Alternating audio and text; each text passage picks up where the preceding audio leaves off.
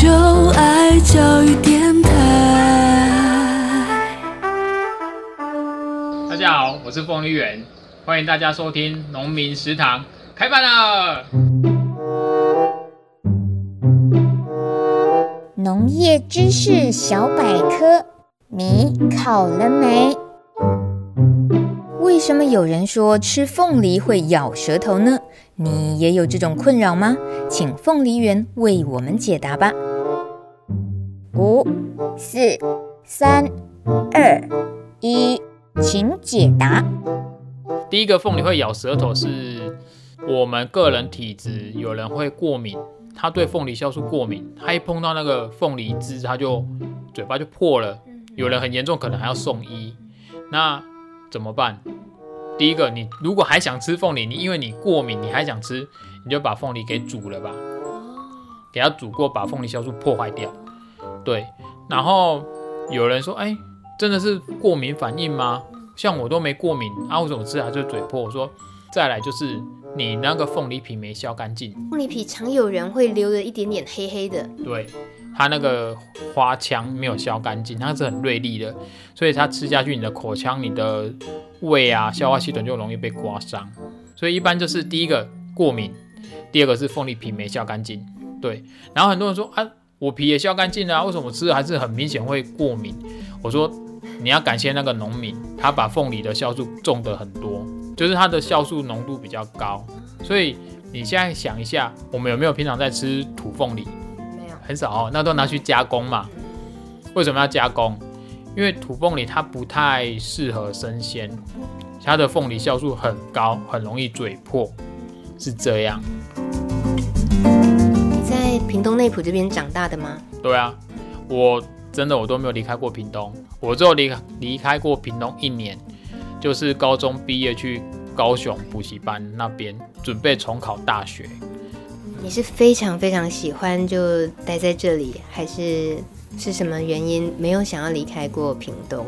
很多小孩当然就，尤其是在农村，这个凤梨也是比较主要产业的地方。在你的上一辈，很可能其实期待的就是你可以好好去都市发展啊，不要回来务农，太辛苦了，不是这样吗？我觉得留在自己的故乡很好。很多人都说，为什么你们你阿远你不要去外面工作？对，因为考公务员啊，啊，还是说去外面的大公司上班啊？我常讲说，是因为外面的公司不要我，哎，我只能这样讲，说外面的公司不要我，不然看哪一家公司需要我这样。你是开玩笑的，你给我认真讲。是没错啊，但是就像我刚刚讲的，我不习惯坐在办公室里面，我会受不了。我的工作环境必须要看到蓝天白云，然后有那个凉风吹拂的那个环境这样。对，我需要那种环境，而不是说坐在室内。但是我现在务农十年，要迈入第十一年，我突然间会会有时候会回想说，很像坐在办公室也不错呢，也不用晒太阳啊，也不用去烦恼说台风要来会淹水，凤梨会淹烂了啊，然后又不用烦恼说凤梨卖不好啊，价格不好什么的啊。坐在办公室，老板一个月就乖乖付你薪水，这样不是很好吗？就突然间也对吼，然后有时候会开玩笑哦，会去。因为我表弟是自愿役，我说哎、欸，啊我们要回去当兵，几岁还可以回去啊？说三十五岁之前呢、啊，好像还可以说哇，我好像过了呢，不然我也想回去。哦，哎，当兵也不错嘛，现在当兵很好，环境超好的，你看了都觉得怎么可能？真的实在不一样。所以你现在是有一点累了的感觉是吗？十年了，也是真的会累呢。但是你说要放弃吗？真的舍不得放弃。一个作物你那么认真，其实不止十年。你如果加上大学打工，你碰凤梨这个时间已经超过十年，可能有十三、十四年，这么久你要放弃这一个，你又又会舍不得。然后你说你已经很厉害了吗？我不能说我很厉害，因为地球的环境每天都在变，我们农民都要随着天气改变而赶赶快去做一点栽培上的变化。你不能说再像以前很稳稳的天气都一样的方式去做，你你的凤梨都不 OK。你提到这个，其实你跟你爸爸都是一样是种凤梨的话，但是怎么区分呢？其实有时候会以为那就是家族事业啊，可是好像不是哦。你跟你爸爸种凤梨，连种的方式好像也不太一样，然后卖好像也不是合在一起卖，对不对？呃，我爸的栽培方式跟我的栽培方式，其实到后面是完全都不太一样，因为我到后面开始重点是转外销跟栽培。那我爸还是走传统的行口，所以在栽培上，客户要的东西是不一样的。像我们在走外销的过程里面，外销老板那边他要走日本线。你现在开始想日本线，日本那么龟毛国家，你们怎么会想要去做那个那个挑战？其实说真的，不会那么困难，你只要照着他们的要求、他们的 SOP 去走，那都 OK，因为。你的药检问题啊，你的甜度问题，那个都不是问题。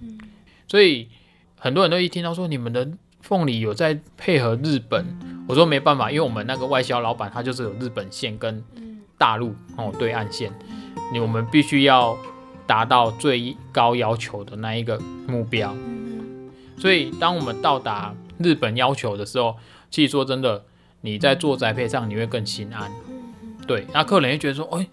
怎么可能买得到销日本的等级的凤梨？其实说真的，那个不困难，你只要用心照着人家的要求，然后你自己要更谨慎，都 OK。这样明显，如果真的硬要比较的话，爸爸种凤梨赚的钱跟你种凤梨赚的钱，这样做比较会太残忍，谁赚的多？我觉得这个无法比较，哎，因为我爸他把他的凤梨事业定义在他是退休的。所以有时候你就觉得他有没有赚，他好像也也没有很在意。反正国内崩盘一斤个位数，他也是呃就这样啊，每天就是这样踩凤梨啊。啊，你没有踩就是放在田里烂啊。那像我们外销都是必须前一年就要讲好明年的量。所以比如说我们今年在凤梨在催花的时候，产季的安排，外销公司那边就是说，哎，你大概几月几号开始采的时候有多少量要报给我，那我在装。货柜的时候，我才能去安排我所需要的预备量，是这样。所以，我爸他们退休嘛，他就比较没有压力。反正我凤梨红了，我就采就对了。但是我们不一样，因为我们必须要顾虑到下一个年度的产季。对，就像比如说，我们可能下个月开始就要采收，所以我们的外销的货柜，外销公司那边就已经排定好，说阿远，你大概几号开始采，要采多少量进来。都已经排好了，所以在外销以外，就是我们宅配部分，我们都先跟我们的客人讲说，你大概什么时候要，你要先喊，好，你先喊一声，我会先帮你预留，不然我其他的都是跑到外销厂去了。嗯嗯。但以价格来讲，会不会就整个都交给外销就好了？就收入也稳定，会不会这样？呃，如果全部交外销，真的比较轻松，对。但是你必须要顾到你这些好几年来的。很始终的老饕们，他们都会在他们所想要的时间出现。有的客人就是我要酸的凤梨，我说你要酸的，你要早一点，比如说二月、三月天气还冷的时候，凤梨是酸甜的。然后有的客人是连一点酸都不行的哦，我说那你五月再来，最后的时候你再出现。对，然后有些客人他每年有时候就会忘记，比如说他可能七月、八月说有没有凤梨，我说没有，要明年，因为我们家产季就是很固定，三到五月。哦，可能会提早或是延后，然后很多人都说，为什么我在水果摊整年度都看得到凤梨？我说因为产地跟季节不一样。我一直主打说我们屏东好吃就是三到五月，那你要吃，比如说暑假的凤梨，可能就要到中部，比如说南投，哦云林那边，或是台东花莲。这听起来台湾人真的是太幸福了，就一整年都有凤梨吃，然后是来自于不同的产地，所以以屏东这边金钻凤梨，阿远你自己会怎么形容一下？一般客人会给你的回馈，就是这个凤梨的风味比较在地特色的风味。我觉得每个人的味蕾是不一样的，这是重点。然后很多人都说，哎，你的凤梨吃起来很特别什么的。对我来讲，因为我的味蕾是钝的，还应该说不挑吃啊，不挑吃，我都会一直认为说凤梨啊，啊，不就是凤梨嘛？每一家的凤梨不是都都是凤梨，都是金钻嘛？有什么不一样？可能就是客人说啊，你们吃的不会所谓的咬舌头什么的，吃凤梨会不会嘴破？我觉得跟说哦，你吃哪一家什么的，我觉得重点是个人的心理因素吧。然后再来就是可能是缘分，我觉得这个很重要。有些人说奇怪，我就是。就是要买你们家凤梨，我不会去买别人家，就怎么吃就是很奇怪。但是我觉得应该是缘分，可能也有客人说，我每次吃阿元家的都嘴破，我就不要买他的。我说他一定有，总是不会说我家的凤梨是最好的。我一定要下这一集的标题叫“吃凤梨靠缘分”。哎、欸，可以啊，靠缘分，对。叫翁来看缘分呐，真的。那也想听听。种了十年凤梨，然后其实才三十五岁的俊元，呃，缺工这个问题啦，因为你这么年轻，然后在一个在地产业凤梨这么多的地方，屏东内埔这边，那你自己呃一些工作上的需求，缺工的需求，然后你会遇到的状况，大概跟我们说一下。缺工，我觉得在台湾。农业方面已经是一个非常大的问题，真的，我不知道该不该老实说呢？真的吗？到时候会不会被抓？因为哦，我们目前哦，台湾的农业说真的都是靠外籍劳工，那合法吗？那其实都不合法。但是外籍劳工你不请他，你的田里就没有办法那个啦，作业啦，那该怎么办？我们台湾本身的老师傅很多都退休了。都，他们现在可能都六七十岁什么的，有时候你起来都啊，那都阿公阿嬷呢，你忍心让他们在太阳底下这么辛苦吗？对啊，所以这几年台湾的农业季开始有变成很多越南的，他们都是可能假借探亲名义，或者是旅游来台来打工，或者是很多都是他原本是工地的合法进来，但是他觉得工地领的钱不够多。然后他们就偷跑，或者是其他像看护那一类偷跑比较少，但是很像也有。你说农业为什么不要开放外劳合法的开放？为什么？嗯，去年开始有开放了，但是还在进阶，呃，慢慢进阶的阶段，可能还没有还没有你能用得上的。对啊，所以就这个很大，我觉得这是一个很大的问题，因为有学弟他毕业他就回家捕鱼。他们已经有合法的渔工啊，哦，然后想说，哎，渔工可以合法建筑，像那个什么盖房子啊，或是建筑也是请很多外籍劳工，那个也合法，为什么农业不行？然后我们常常就听到说，因为政府怕外籍劳工把我们的技术学走，但是我觉得这是一个很好笑的一个一个理由，为什么？因为他们的国家也不见得都有我们这样的作物嘛，我觉得是一个蛮好笑的理由啦。然后你如果再不开放，大家都还是一样啊，都是用黑工啊，怕被抓。靠外来人力，当然直接想就是这个。但如果说要靠自己，像你这样年轻务农，那你自己是有遭遇到怎么样的眼光，或者当然你自己的辛苦是自己最清楚。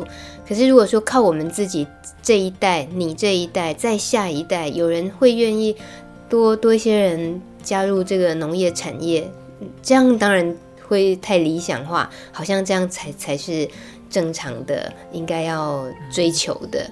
可是这对你你现在在这个环境来讲，你会觉得那个希望大不大？呃，我每年的生日愿望就是我要栽种凤梨三十年。我每年每年的愿望就至少我可以种到六十岁，或是更久。因为我常常跟我老婆说。人活着，很像真的都要动呢，真的啊。所以想说啊，反正就做到不能做为止。但是想到未来，因为自己这样子辛苦，我真的体验到我奶奶，我奶奶已经不在了。我奶奶那时候就笑我说：“公孙呢，为什么大学毕业要去见王来？啊，你见王来，你同不会考你阿公赶快跟你爷爷一样生一个凤梨背带？什么？那是什么？我们裁凤梨都是一个用一个凤梨的背带，哦。所以你这么辛苦，最后还是生一个背带。我奶奶的所讲的话，我那时候还听不太懂。然后这几年，我慢慢的去去体验、去领悟奶奶讲的这一段话。像很多人都说，哎、你们厉害，你们生三个小孩。我说啊，因为农村没有人了呀。我们的做法就是回到我我我奶奶、我阿妈他们那个年代，就是小孩子要多生啊，多生要怎样来田里帮忙啊。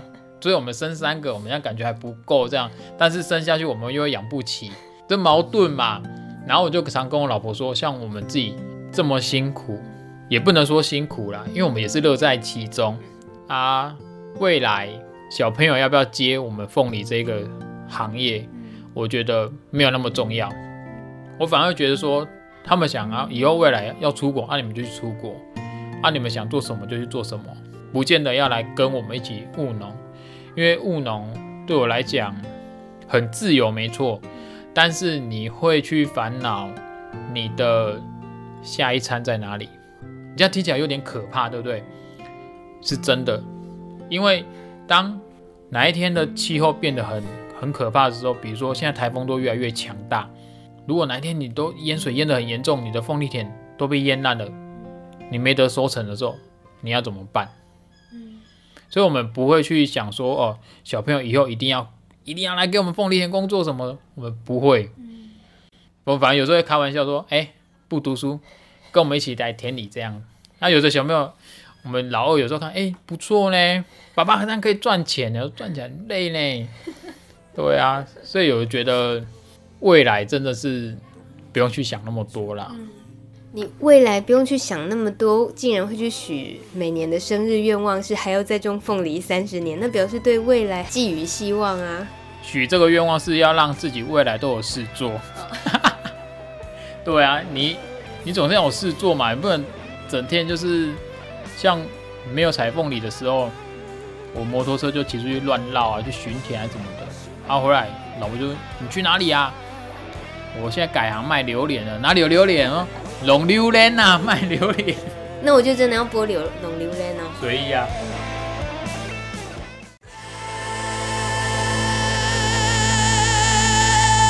听着茄子蛋唱着这首《龙榴莲》，一边想象凤梨园骑着机车去巡田，一边哼着歌的样子，应该是蛮可爱的。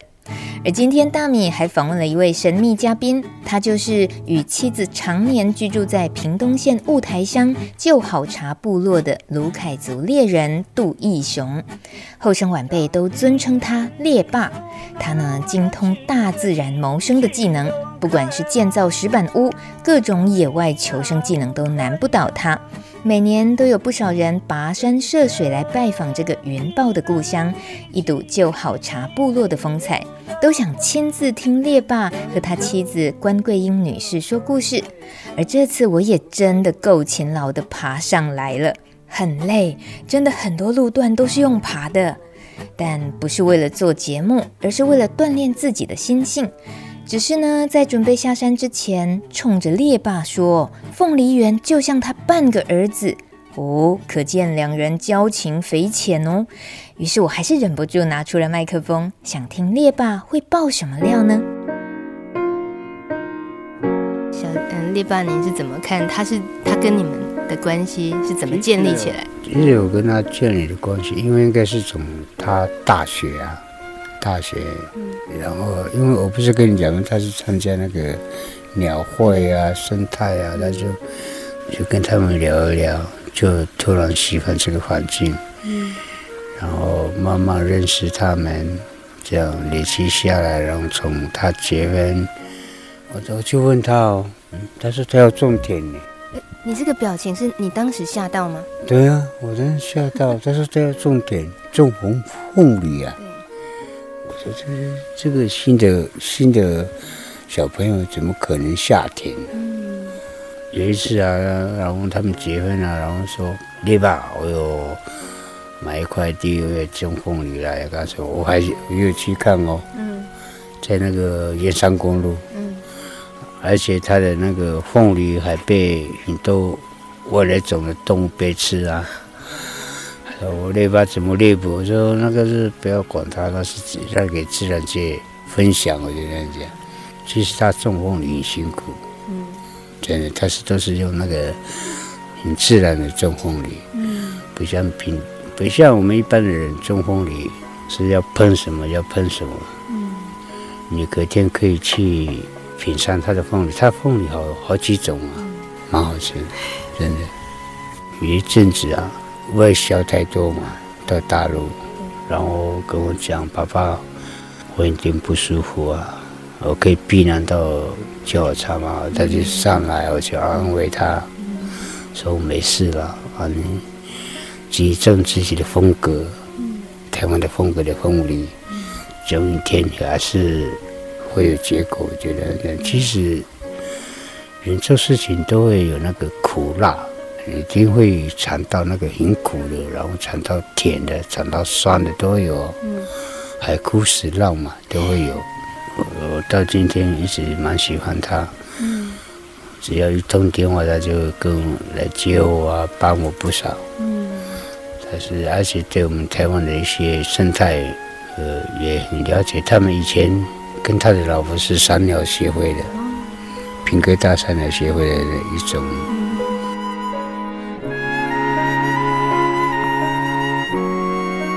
在这个旧好茶部落的早晨，清新的空气，温暖的阳光洒在我们背上，而炉灶上正煮着热水，大妈忙着准备早餐。我们就继续听猎爸悠悠诉说当年那段离家后再回来的故事。我国小以前，我从小时候在这个部落长大嘛，也是出生在这个部落，然后我也是离开这个部落，然后离开的时候大概是国小，我就国小毕业啊，因为家人很多啊，兄弟姐妹很多啊。总是要分担啊！我们那个年代刚认识 money 嘛，刚认识 money，嗯，就去台北当童工啊，国小毕业，然后就慢慢就认识平地生活，这样累积下来，然后又觉得我在都市干嘛那么辛苦，那么累，我就自然而然的有一个答案说回家。嗯哼，我就回到这个部落，重新打造我以前我小时候的地方。嗯，然后也透，也然后也认识舅爸，认识我们这边的猎人。嗯，然后疏导我怎么在这过在这个生活。因为那时候我国离开这个故乡是国小毕业，没有还没那么成熟。嗯，然后从台北回来的时候，总是要用零开始啊。嗯。我就慢慢学，慢慢去学这些怎么样过生活，以前早期的祖先怎么样过生活，在这个环境，其实是累积下来，所以你今天才会看到家里那么美。嗯，我有一个很好奇的事情是，这里的生活在一般平地人看起来就是是非常克难辛苦，连想象都不敢想象。那我最具体的，我我。假想一件事情，很多人觉得我才不要过那么苦的日子。现在平地所有的物资、便利商店到处都是，我我干什么还要什么都靠自己？有必要这样子吗？其实啊，你不管是平地人跟汉人，呃，跟大陆进来的一些民族，你看我们早期的人，你可以用想象的，他是怎么可能给我们养大？为什么一定要用电脑长大吗？我问你。以前的祖先怎么养大你的阿祖、你的阿妈？然后那个环境又特别好，那个你就可以想象力嘛。一定要吃蛋糕吗？一定要吃呃别的那个馒头吗？我以前小时候就是吃芋头长大，为什么我妈妈给我养大？然后我的子子孙孙为什么会在这个环境那么里头？后来年代的关系是转变我们的生活，所以我们会大量的时候选择那个轻便的、方便的地方。我们本身就忘记早期我们生活的那一块啊。不管是汉人，不管是原住民，我没有骗你。你回归去想看看，你今天看了我的石板屋，会呼吸的石板屋，你不会回到你那个以前的那个土家族吗？对不对？就可以这样去判断以前我们的祖先怎么样生活，他是熬过的，然后经过磨练，他也享受过那个最甜蜜的，吃地瓜在外面，然后面向北大武，也是蛮美的。嗯，为什么一定要泡咖啡？哦，泡咖啡，泡咖啡啊。因为我们在改变年代，所以我们的观念会会产生很多的问题。所以我还是鼓励我们大家说，我们这个台湾这一块还是最美的。希望你们这些下一代的子子孙孙啊，爱爱这个台湾就好了。嗯然后把这个绿色的东西把它播种好。其实不要羡慕我在这个环境里头，我好想不同的族群来一起分享。嗯，这个不是属于我的，嗯，这是我们大家的，我们大家永续、嗯、保护。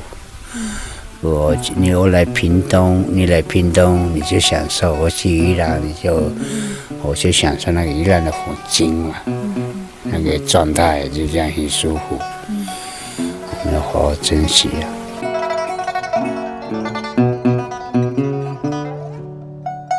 会的，我们都会好好珍惜。谢谢旧好茶，谢谢列爸和大妈，也谢谢凤梨园。